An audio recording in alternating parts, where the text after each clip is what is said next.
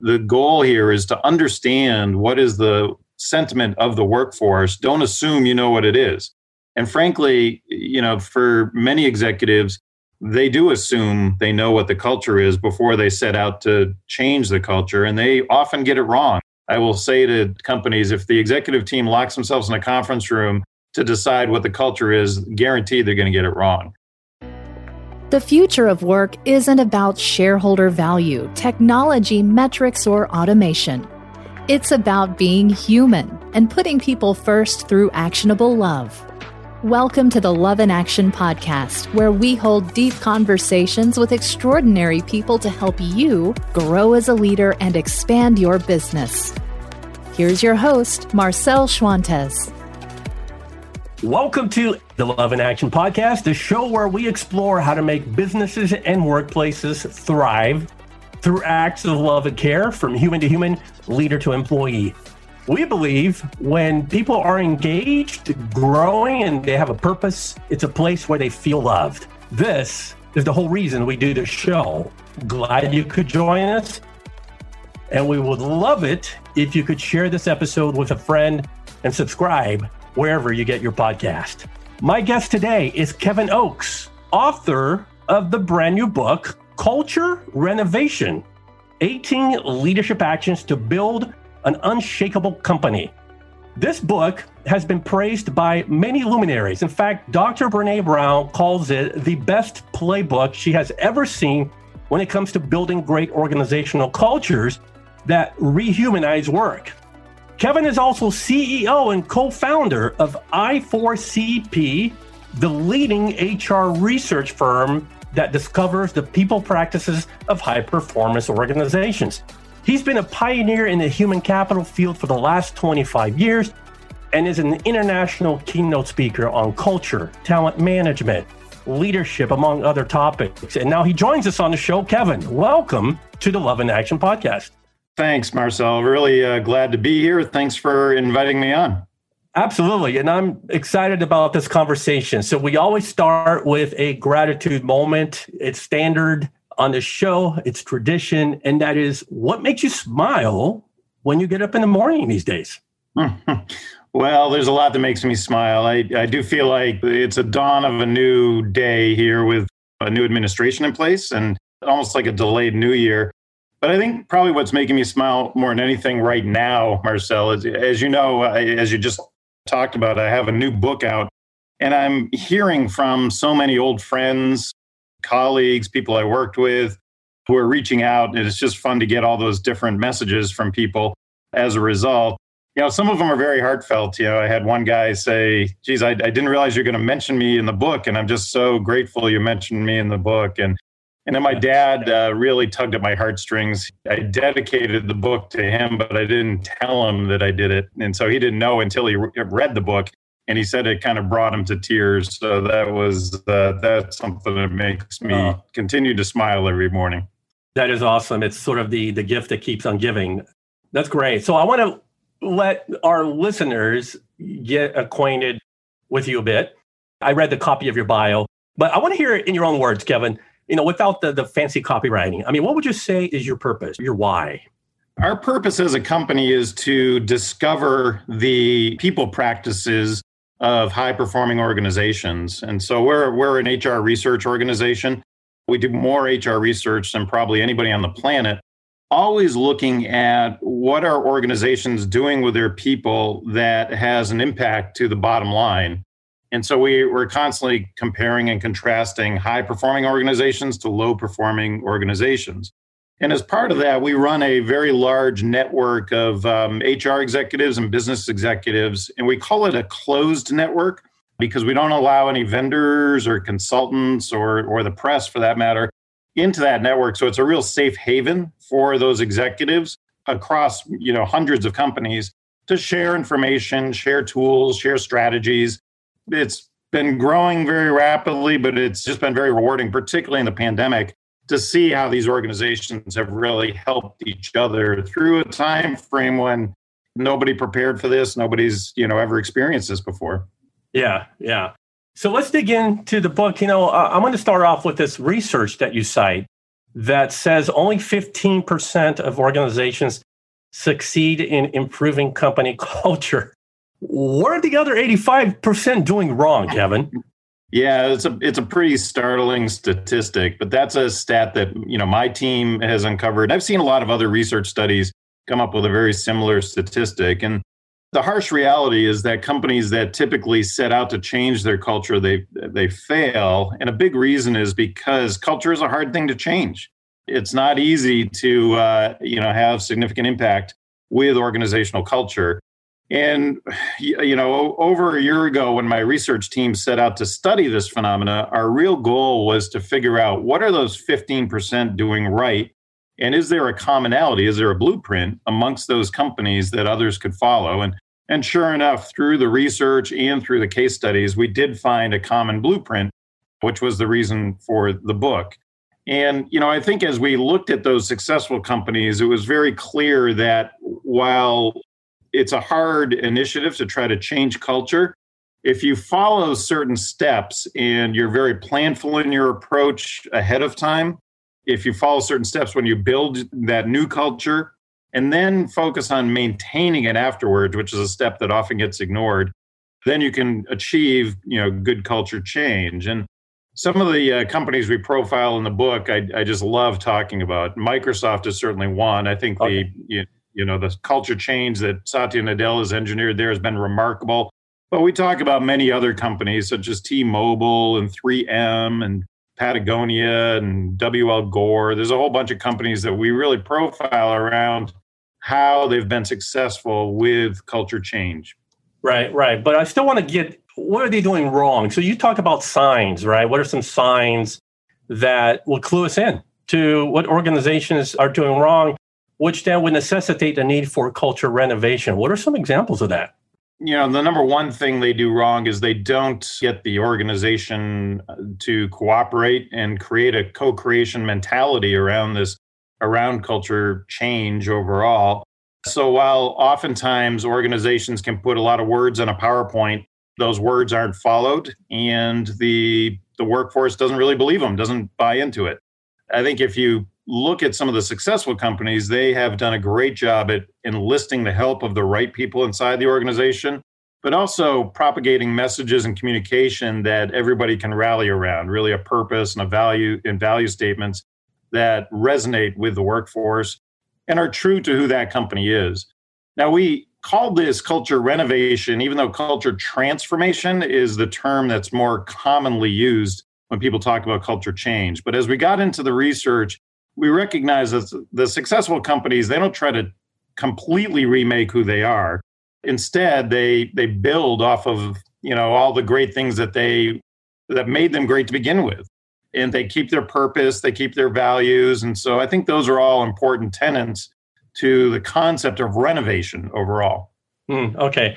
We'll get into the values in a bit because I'm, I'm really curious about how to instill the right values to build a, a company culture so let's talk about the pandemic and how has the pandemic messed up this whole idea of culture renovation or even trying to, you know, find your quote true north as a company culture. I mean, how has it exacerbated any of those problems that we see in culture? We've explored this in great depth. And I say to a lot of companies that there's no escaping the reality that your culture has changed during the pandemic. And that change wasn't necessarily proactive by you, it was change that occurred to the organization because of the pandemic. And so many companies are recognizing we need to be a little bit more proactive about the culture that we want going forward as we you know start to emerge from the pandemic. There's been some clear negative hits to culture. As a lot of workforces have gone remote they might not have been prepared for that. They maybe were too used to uh, you know the the aspects of an in person culture and uh, had not embraced any remote work in the past.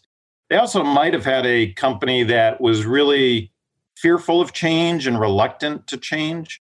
And that's come out loud and clear during the pandemic. If your company was one that really resisted change, then you probably had a hard time during it. But if you're a company that embraced change, and a lot of high performing co- companies do, you were able to sort of roll with the punches and operate efficiently.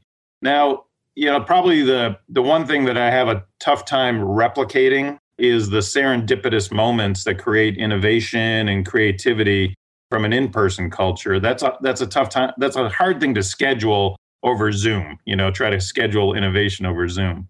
But there have been a number of positive things that employees have shared. And, and when we ask companies, has your culture been impacted during the pandemic? Most of them will say yes. And when we ask, has it been impacted positively or negatively?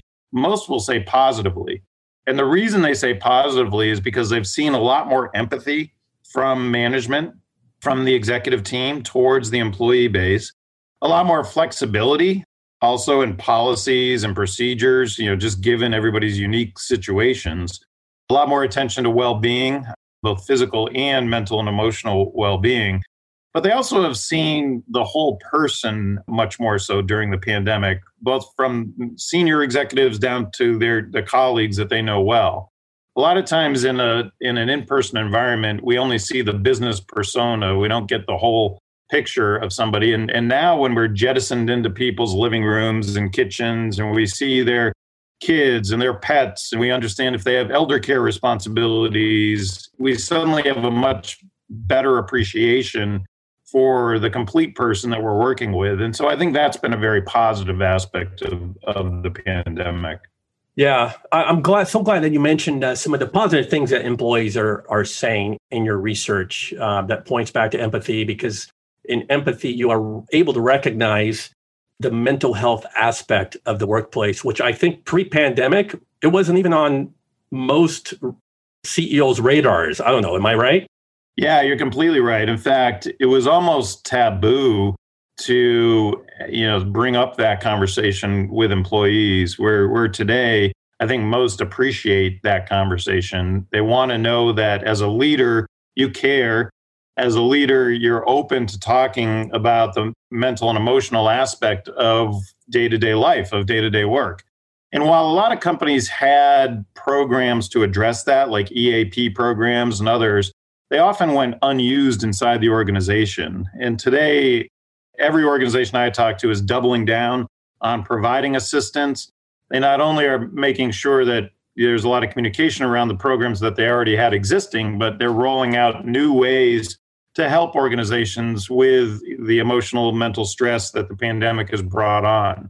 I think probably the best thing that can happen though is to show that you're open as a as a leader, as a manager of people to having those conversations and some of that is even being willing to talk about it you know your own personal situation so that you can make it safe psychologically safe for the workforce to talk about it kevin you talk about this common problem that you found and you mentioned it in the book it's called collaboration overload unpack that for us yeah it's funny when i ask people do you suffer from collaborative overload almost everybody says yes um, but it's a, it's a, it's a real issue in a lot of organizations. If you think about any organization you've worked in, Marcel, uh, in you know, and and I ask this of uh, lots of people inside their own companies. Think about who does all the workflow kind of flow through, and who is in the center of the beehive where everybody seems to go to that individual for opinions, for information, for answers? Inevitably somebody's face will pop into your head and, and you can probably think of several people like that in the workforce. And that's reality. If you look at any company there are these go-to people these internal rock stars that all things seem to flow through. It's not always easy to know who those people are however especially the higher up you are in the organization. Sometimes those people are buried in the hierarchy. They're lower level you know in, in the hierarchy. Uh, a lot of times they're introverts, not necessarily extroverts, but they are the source of opinion and information. And while those people are usually invaluable to a company, today more than ever, they also are possibly suffering from collaborative overload. You know, the old adage, if you want something done, give it to a busy person, really applies here.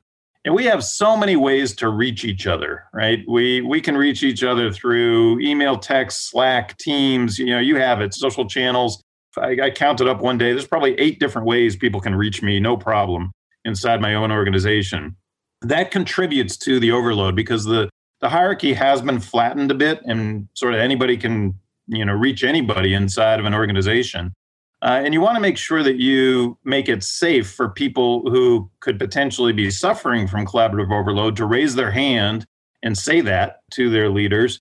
Hey i'm just buried and uh, you know and i'm going to break pretty soon. And that's that is what happens. People get burnt out.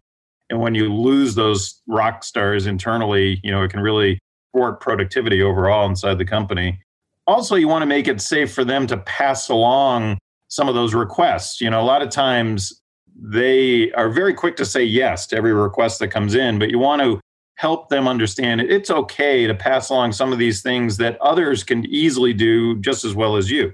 That's the tenets of collaborative overload. And, uh, you know, I think from a leadership perspective or organization perspective, it's kind of important to just figure out where might that be happening so that you can explore, you know, do we need to help these individuals or not? Okay, so what I'm hearing is that first the leaders have to acknowledge, have to make it safe enough for the employee to say, "Hey, boss, I'm I'm on overload here. Okay, so right. uh, you know, but also from a tech standpoint, I mean, how do we overcome this issue when, like you said, you as an example have eight different ways people can get a hold of you? Yeah, and right now I don't think there's a great way to overcome the tech issue. There there are things that as an individual you can do to try to alleviate that, such as only check email, you know, twice a day, you know, midday and at the end of the day, or some people are just waiting till the end of the day turn off certain channels, you know, inside the organization. But I would also have a call out to organizations. I think just for the sake of employees' psyche, you need to sort of settle on communication channels that you're going to use internally. Don't let it run amok. And I see this happen all the time. Engineers like using Slack, sales and, uh, and marketing like using Salesforce, you know, for communication. A lot of other people like using Teams, you know, to to communicate and everybody has to be on everything because you never know who's going to want to you know, communicate with you. My advice would be try to settle on some you know common platforms from a tech perspective, but also have some rules around what's appropriate. Even in my own little company, things like birthday announcements and anniversaries, those go on a Teams channel, right? So it doesn't clog up your email. And so we've had different, you know, sort of general rules that we've that we put out to people to try to hone in on the just the volume of communication that people are receiving. Yeah, yeah. Kevin, I want to transition to talking about the components of a good culture in any of those cultures you you know to be effective you have to have the right values and the right behaviors in place to best support where the bus is headed right to support the company purpose right. the mission et cetera so i want to uncover how leaders can determine what those behaviors should be, but then they also have to know how to reinforce those behaviors. So before we tackle that, we're going to take a quick break, and Kevin and I will be right back.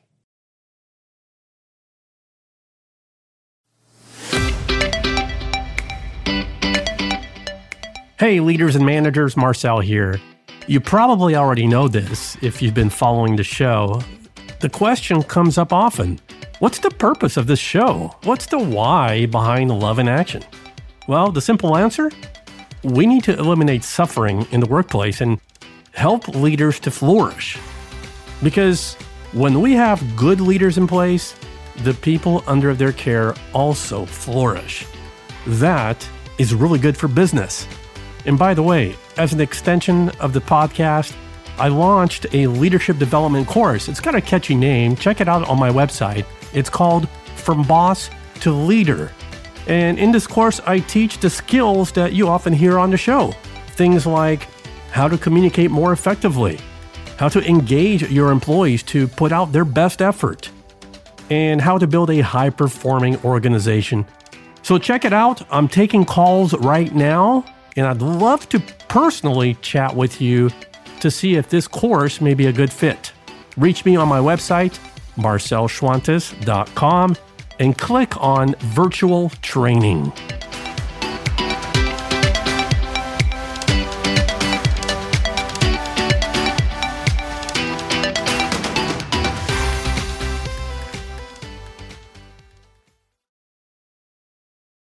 Okay, we're back. So let's talk about having the right behaviors in place to support your company's mission and purpose. I mean, how can leaders know what they are, and then how do you reinforce them? Well, I think every company has to settle on what are the behaviors you want from leaders, and that's one of the the steps in the book is really understanding the behaviors that you need and then making sure that the leaders are following them. Uh, one of the worst things that can happen is you know you set out behaviors inside the organization that you think are important and then none of the leaders actually follow them and the workforce is going to do what leaders do right? They're just going to follow you know what they do in actuality not what's written down on paper. Now we start out the book with just some core healthy traits of, of cultures overall to show what high performing and, and top cultures will say they have inside their organization versus low performing organizations or companies with poor cultures and it's things like being obsessed with delivering value to your customers actively supporting diversity and inclusion supporting learning and development of, of all your employees being transparent, you know, as a workforce, being collaborative as a workforce. There are several things that I think it would be hard to argue that if your organization displayed those, you wouldn't be a healthier culture. So that's a starting point for organizations. But then companies need to really understand who they are, who they want to be, and then what behaviors are going to support that future vision for the organization. Yeah, and so how how do you support it so so that those things are coming off the wall in fancy plaques and uh, being lived and breathed daily, hourly, so that you know everybody's moving in the same direction. Yeah, one one of the companies I profile in the book is a company called F5 Networks. They're a networking company is the easiest way to describe them. And had had a great conversation with their CEO Francois and then Ana White, who's the head of HR. They form a dynamic duo in that company and have done a really nice job at changing the culture overall. And they really focused on leadership behaviors. They set out five leadership behaviors that they wanted to make sure were core to who they are as an organization. They put those on the wall. So you walk into their offices pre-pandemic anyway, and uh, it's right behind the you know the receptionist desk. And then what Francois does with his team on a on an everyday basis is reinforces those behaviors with his team. He insists they reinforce it with their teams and then you've got this cascading effect down right that you know leaders are reinforcing it. He walks the talk. He also you know again pre-pandemic when they were all in the office he's he's known to talk to leaders several level, levels down throughout the organization and talk about those behaviors and recognize them when they're exemplifying those behaviors it's a process you know certainly training is a big part of this we found in our research that most of the successful culture change initiatives, they made sure that they trained every type of leader inside the organization on those behaviors, from senior down to frontline supervisor. That's a big aspect of it as well. Does it have to be following the company company values and, and you know organizational key statements and behaviors, or can managers set their own set of behaviors for their own teams to you know operate by. no, it really should follow the company purpose, the company values uh, overall. Now, it doesn't mean that you don't expand on them, but as long as it's aligned with the values that you have as a company, then it's fine. That's where you get into trouble, where you let managers do whatever they want to do. You know, and I talk in the book about the problem of tolerating disruptive employees there was a great book I, I, referenced in my book from Bob Sutton out of Stanford called The No A Hole Rule. That's right. not, that is a G rated show here, so I'm not saying the actual title. But it's the whole concept of tolerating disruptive people because they produce. You know, either they're a top salesperson or they're a top engineer or whatever, you know, whatever their profession is. We see it all the time where companies acquiesce because of the results. And that's the ends justifies the means.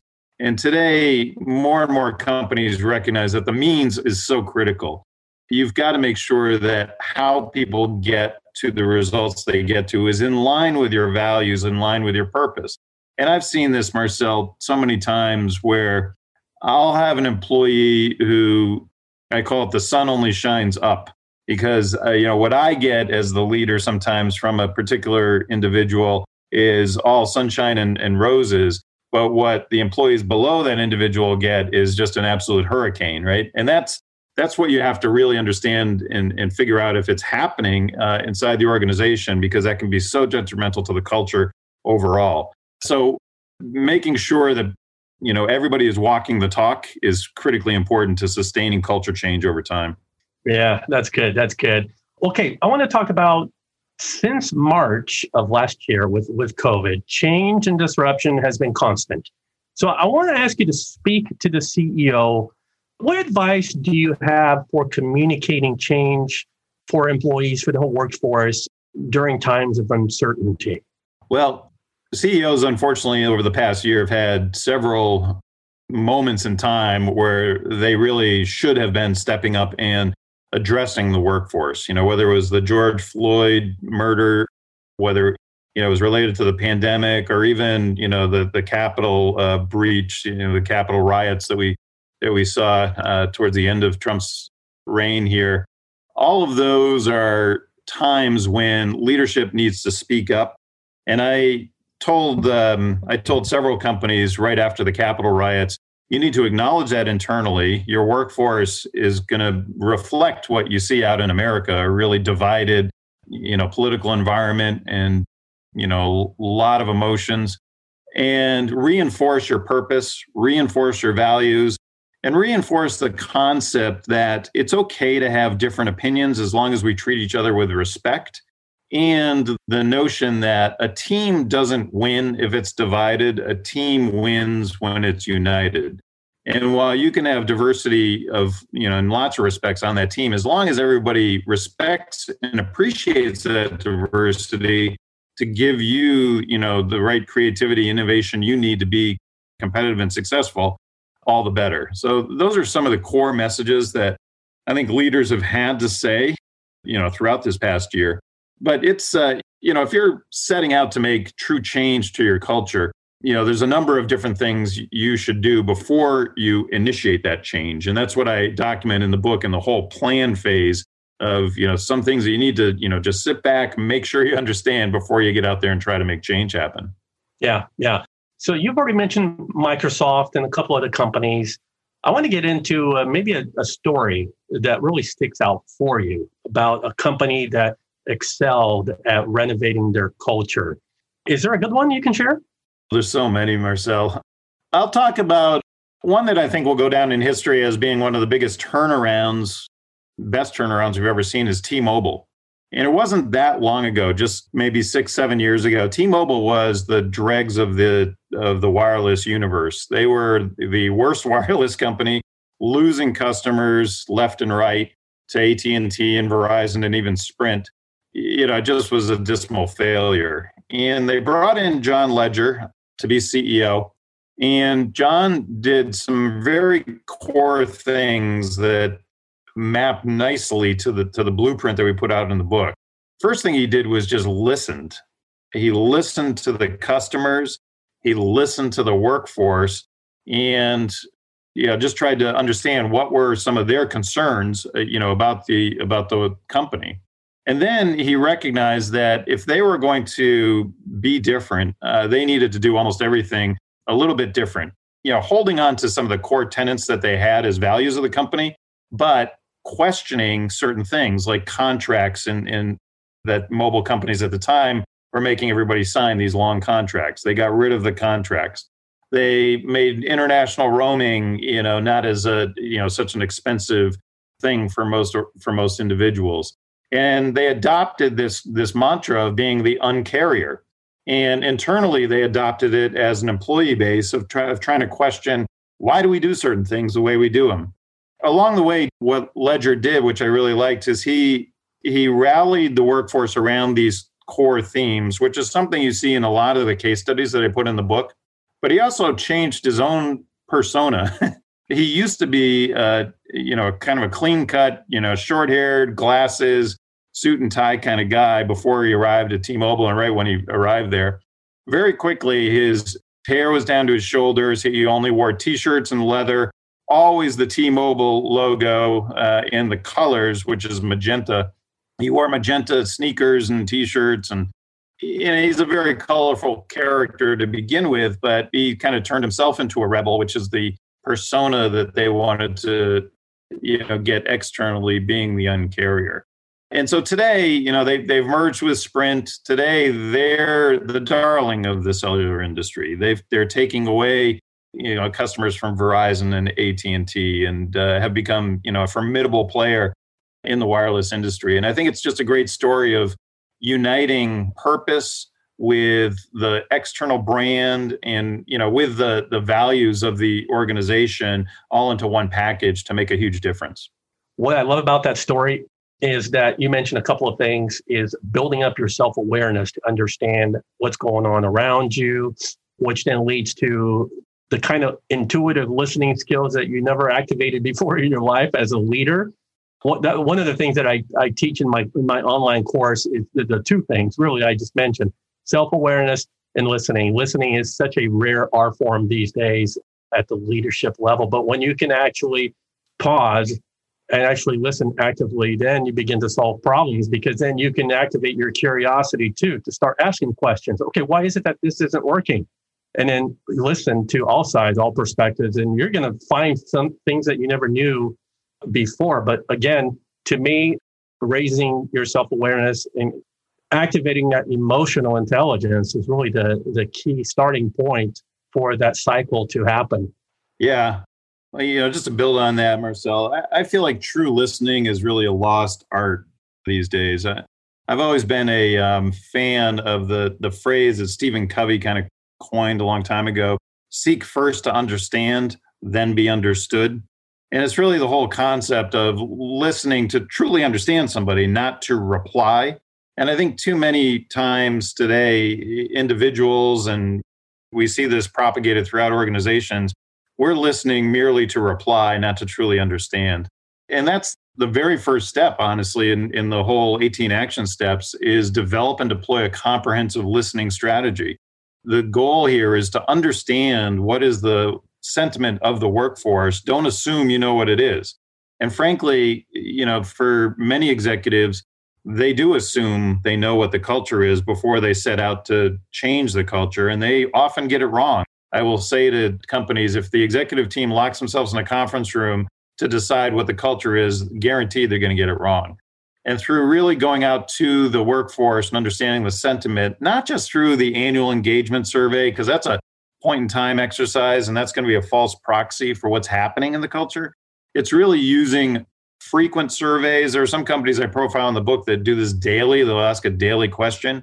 Others are using technology. They're using natural language processing to allow employees to write whatever they want in their own words and then using artificial intelligence to categorize and synthesize all those words to create themes. It's, you know, far beyond a word cloud, if you will.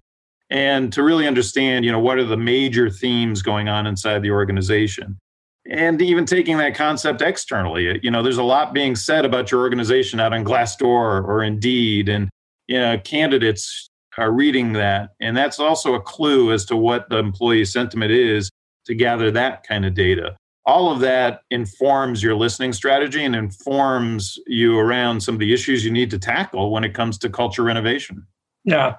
Those are really really keen insights. I appreciate that. Kevin I want to make the link between leadership and practical love and care. It's tradition on the show. Love, in this case, being a verb, an action verb, not a squishy feeling that creates value and engages the hearts and minds of people and, and all leads to high performance. So, point blank question here we go. How does a leader love well day in and day out? Know, I think first and foremost, leaders have to love what they do. Uh, they have to love their company. They have to love the industry that they're in. I actually say this all the time to people in my company that are hiring individuals. I tell them the first thing I want to see is passion for our industry, passion for what we do. If we're just another company, if we're just a paycheck to that person, they're not going to have, you know, the engagement, the discretionary effort, you know sort of the intellectual curiosity that we want from those employees they you know this is going to be just a job to them. And so it's the same for leaders. They have to have that same passion that that same intellectual curiosity. There's nothing i love more than you know having employees in the company constantly sending out articles you know to me or others and saying hey did you see this? You know oh this is great. You know you want that that real passion for the industry. You know, when it comes to love, you know, leaders have to love their people. And that's sort of the easy aspect of this question is you really need to have a team that you care about and want to see succeed. We talk about this in the book under the um, category of talent mobility is one area where we talk about this. The best leaders are the ones that are developing people and promoting and moving people. Talent mobility, which means internal movement and promotions inside the organization, is one that's always a hallmark of top companies but there's still a small percentage of companies that really put a lot of effort into this and measure it. And you see this all the time, Marcel, when a leader has a team that is really performing well, or even an individual performing well year over year for them, they want to hang on to that person or those people because that's what's making you successful as a leader. Ultimately, that's a little bit detrimental to those people and to the organization because if you've got great talent underneath you, you want to move that talent around so that they develop as individuals and the organization benefits from the you know the information the you know the expertise and capabilities that they have and you also improve collaboration and communication that way. And a funny thing happens when managers you know move from talent hoarder to moving talent around they become a talent magnet you know suddenly everybody wants to go work for the gal or the guy that gets people promoted right? That invests in their career that invests in them. And you only can invest in people and spend that amount of energy and time if you truly love them if you truly care about them right? And so i think that's a you know a really good indication of you know having love is are you investing in the advancement of your people? I love it. And that's so good for talent acquisition because now those happy employees become brand ambassadors for you makes the recruiting process much easier because now people want to work for you. That's love. I love that, Kevin. Thanks for sharing that. So before we close out, let's fill any holes we've missed. I mean, is there any question that I should have asked that I didn't? oh, well, I, you know, I think as we look at those 18 steps, and I realize that can be kind of daunting, but there's so many great examples and practical examples in the book around those 18 steps to renovate your culture one key component that I bring out early in the book is the, you know, this notion of finding those culture ambassadors inside the organization.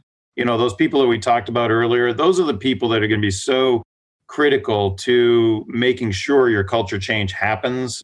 And while culture change rarely happens if it's not leader led, meaning it's really hard to change a company's culture if the CEO doesn't want to or if the, you know, senior team doesn't want to. But if they want to, they need to get the co creation of the workforce involved and get those culture ambassadors that we talked about early involved.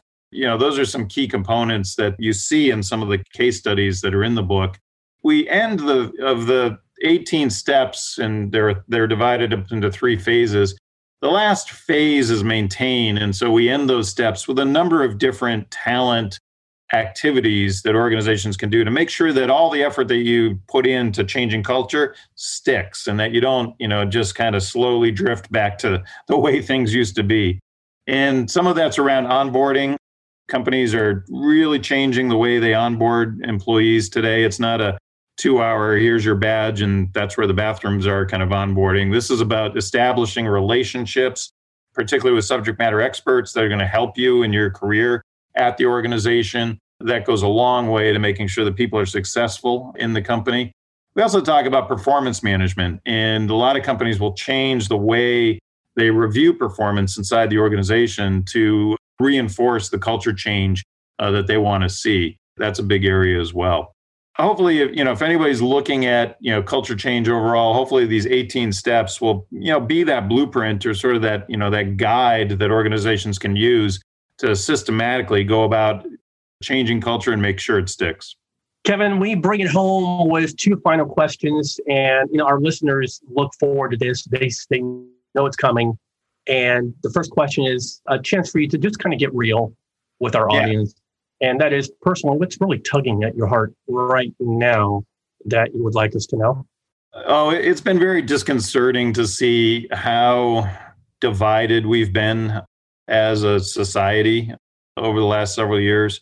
Certainly not United States, right? It's uh, you know it's been very divided, and so that's been tugging at me. And I think you know organizations feel that same tug for sure. And I guess the other thing that's tugging at me, Marcel, is I got to make sure I live up to everything I'm preaching today to you and to the audience. You know, yeah. make sure my employees are holding me accountable to all the things that I say because I don't do every everything that I uh, profess. You know, that leaders should do, and I, you know, it's a constant battle. You always got to make sure that you're, you know, following the words that you say.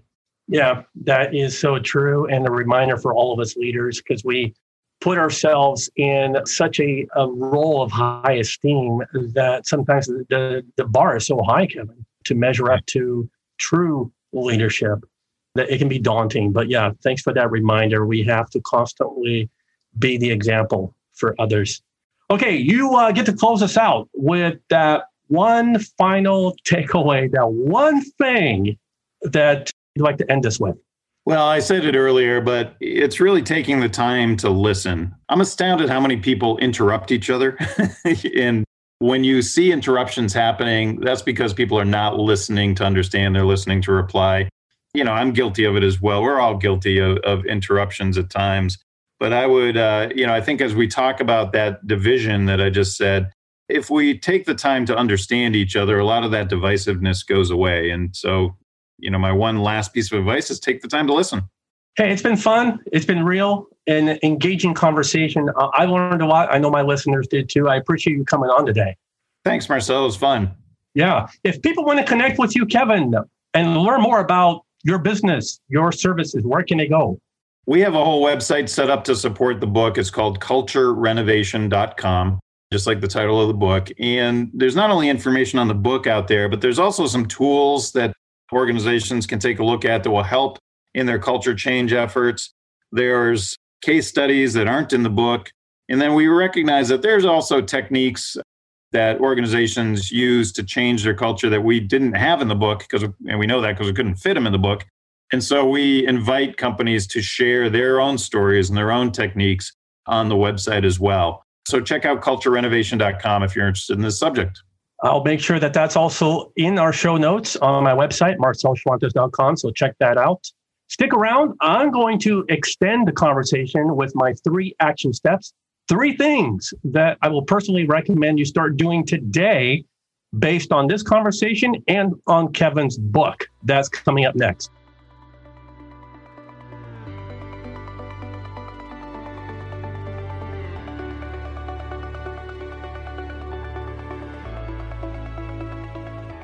Hey, hope you enjoyed that conversation. Here are your three action items for today's episode.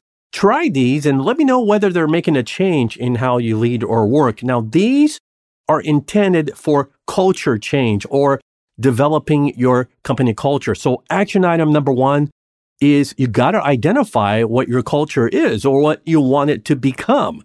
In Kevin's research, he identified 10 types of cultures as the most common.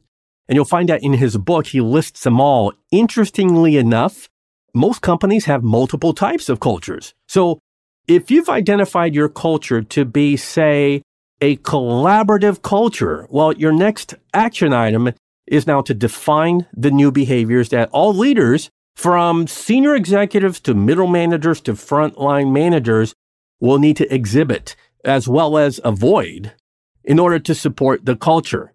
So, for example, for a collaborative culture, the leader traits you want are that of a facilitator, more of a coach type of leader, and also of a transparent leader.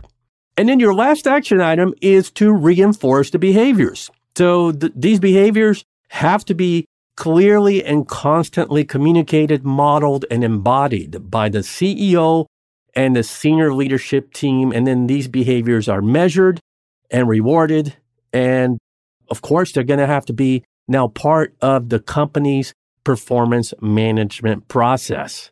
So there you have it, your three action items. My special thanks to Kevin Oakes for joining us and giving us such great wisdom. If you'd like to join the conversation and comment on this episode, hashtag Love in Action podcast will get you there. And I'll be posting this episode on Twitter at Marcel Schwantes and you can find it also on LinkedIn, Marcel Schwantes. Follow the discussion there. Finally, if you or your company would like to sponsor episodes of the Love in Action podcast, I would love to chat with you. Find me on my website, marcelschwantes.com, or on LinkedIn. Thank you for listening to the show. If you enjoyed today's episode, please share it, subscribe, and leave us a review on Apple Podcast. Doing so will help more people to find the podcast so we can keep spreading the Love in Action movement. Until next time, don't forget the future of leadership is love in action. Believe it, practice it, and be convinced.